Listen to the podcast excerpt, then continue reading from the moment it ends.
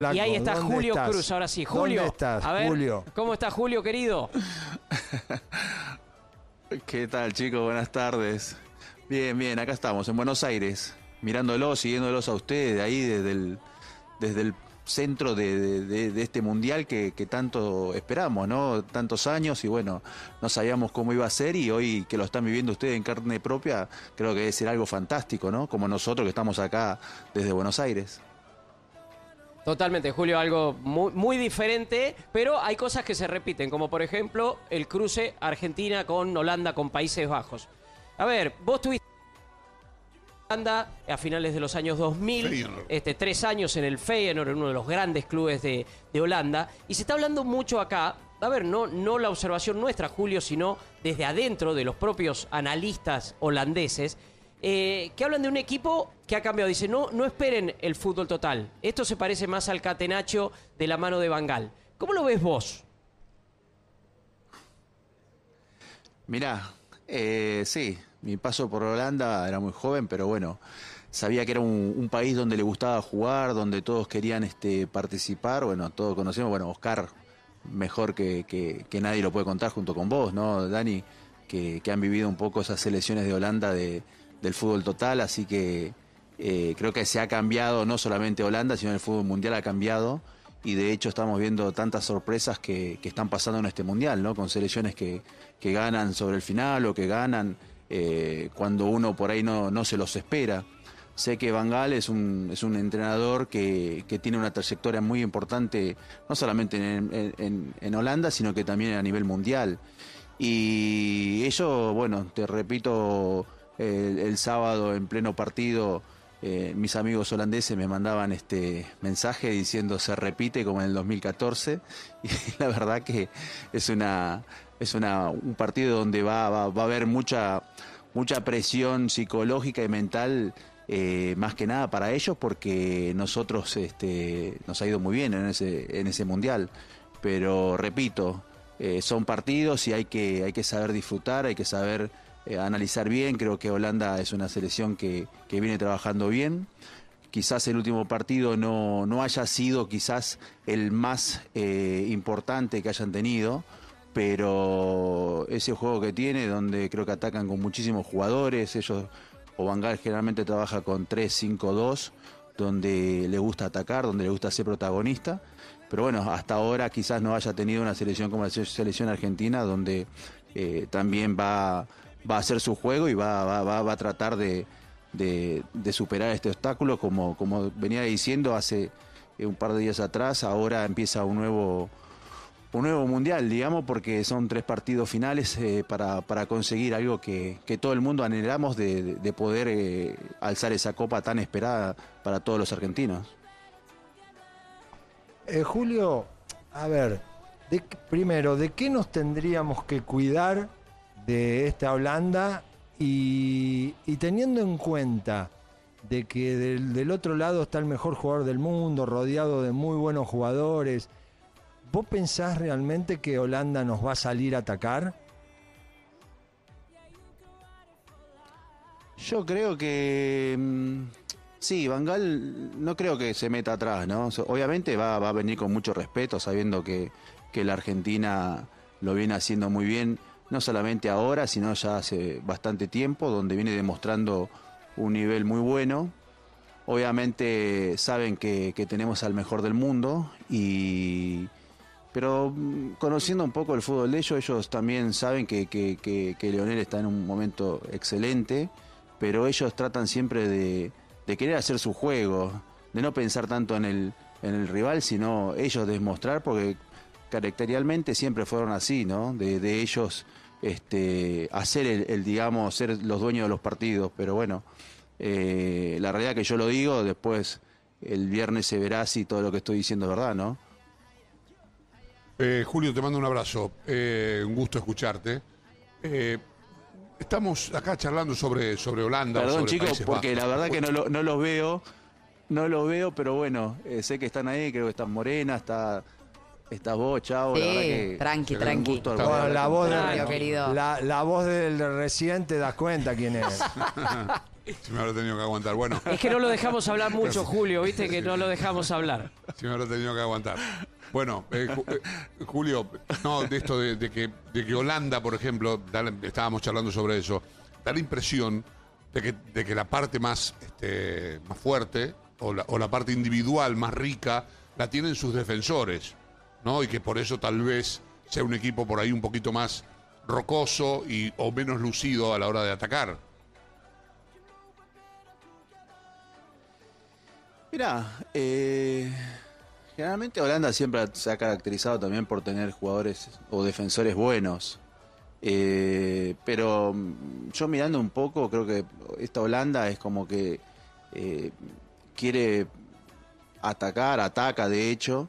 Quizás estamos acostumbrados a ver a otros jugadores, ¿no? Por ejemplo, si te pongo a nombrar, no sé, jugadores de Burr, eh, Kleiber, jugadores este, que, que han pasado por esa, Claro. por esa selección.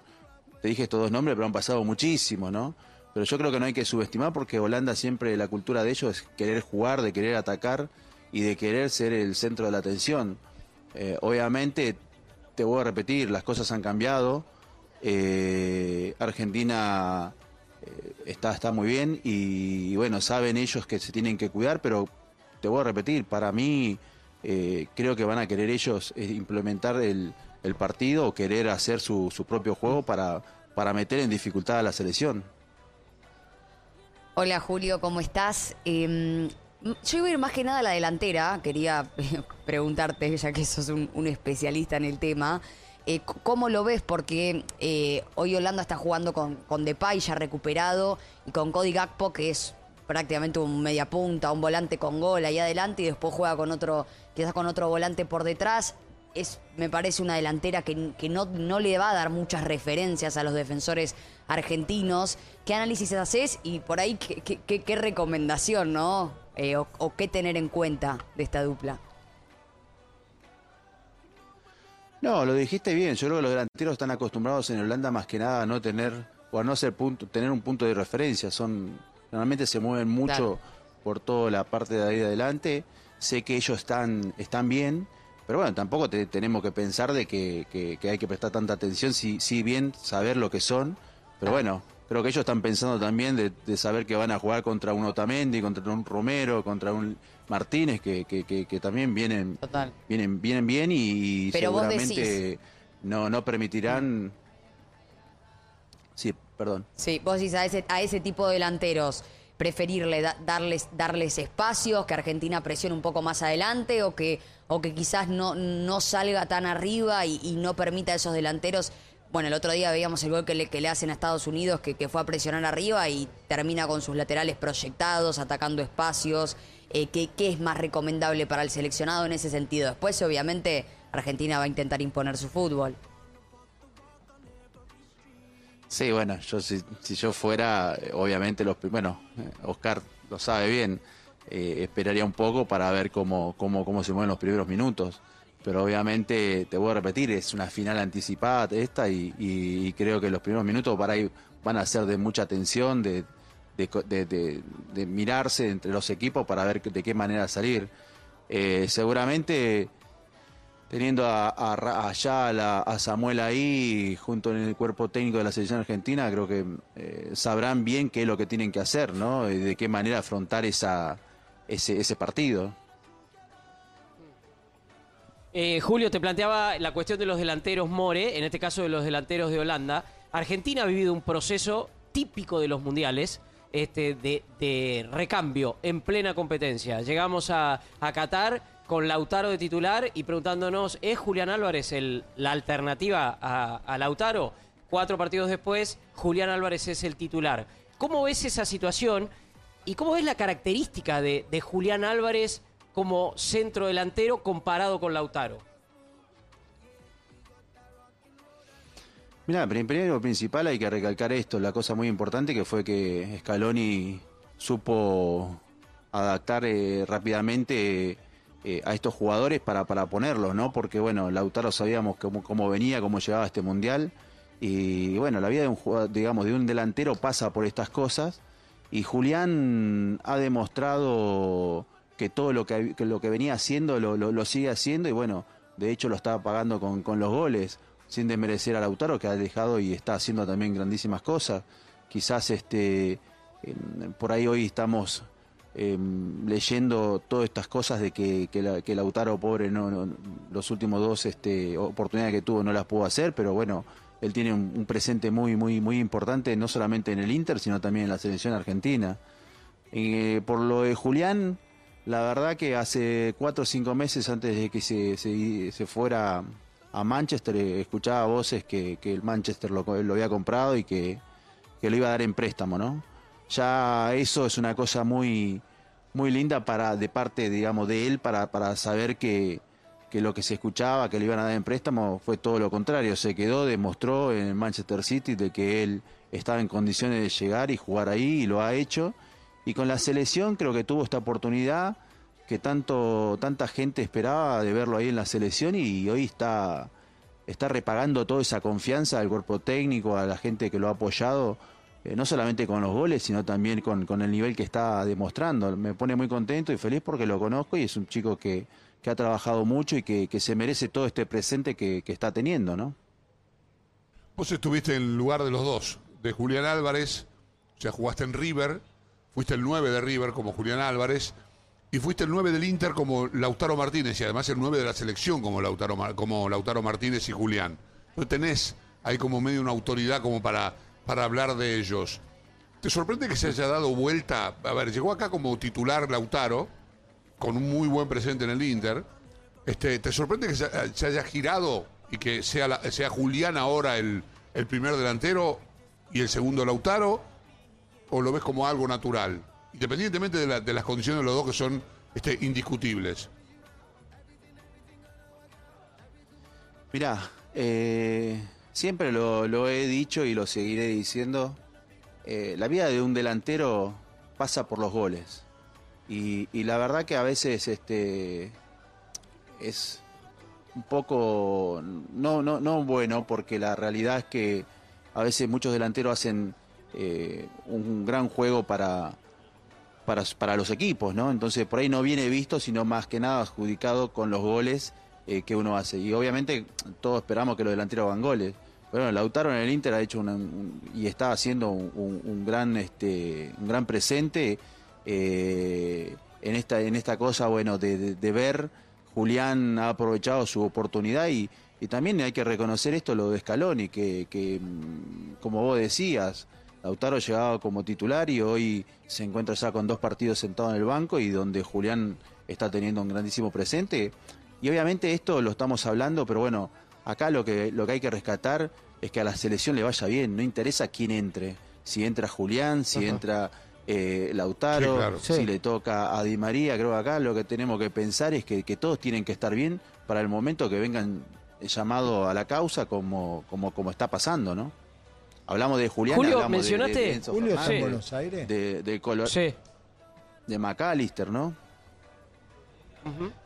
Sí, Oscar, está en Buenos no, Aires, Julio. No, no, te le quería preguntar, eh, nosotros lejos, nos muestran algunos videos, Ah. pero cómo se está viviendo cada partido en Argentina, después de los partidos, los días de semana, cómo se está viviendo el Mundial, ¿no? Me gustaría saber, porque nos muestran algunos videos de la 9 de julio cuando terminan los partidos, pero no en la semana, los partidos eh, previo a los partidos, qué es lo que pasa.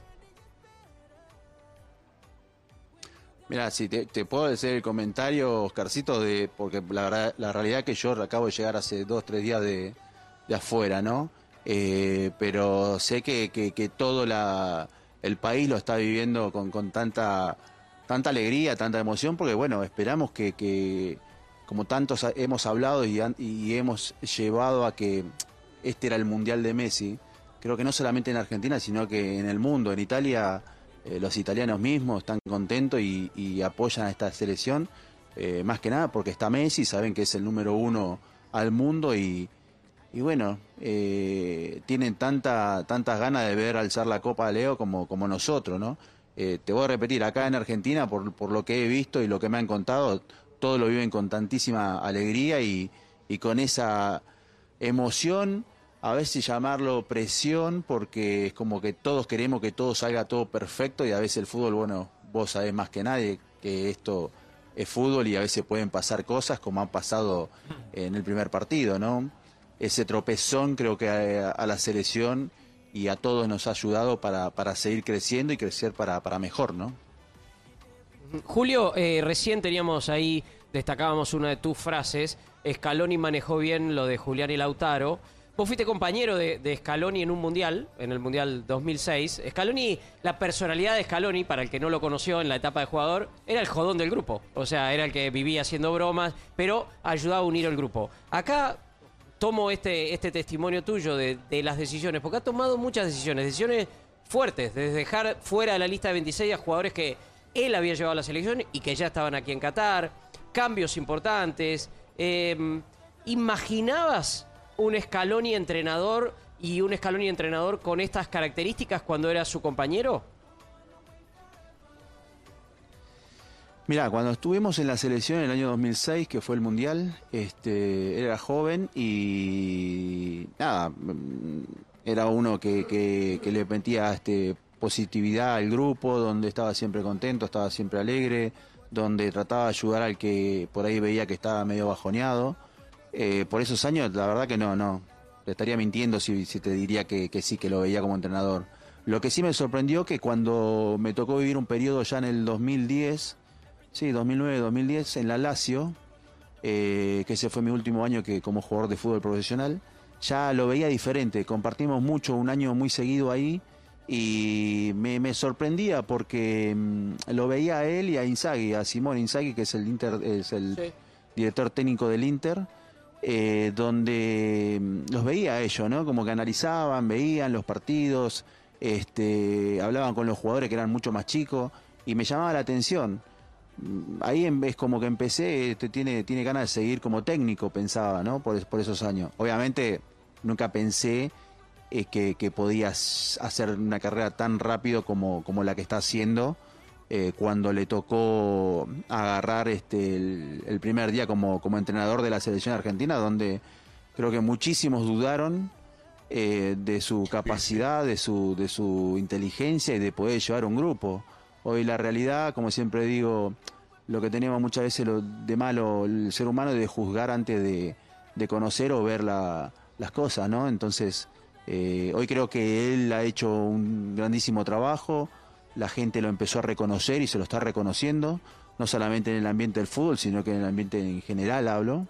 Y, esto demuestra que a veces hay que, hay que apoyar, hay que eh, ayudar a a las personas que, que están saliendo, que quieren crecer y que, pueden tener este, obviamente algo especial como lo ha tenido él.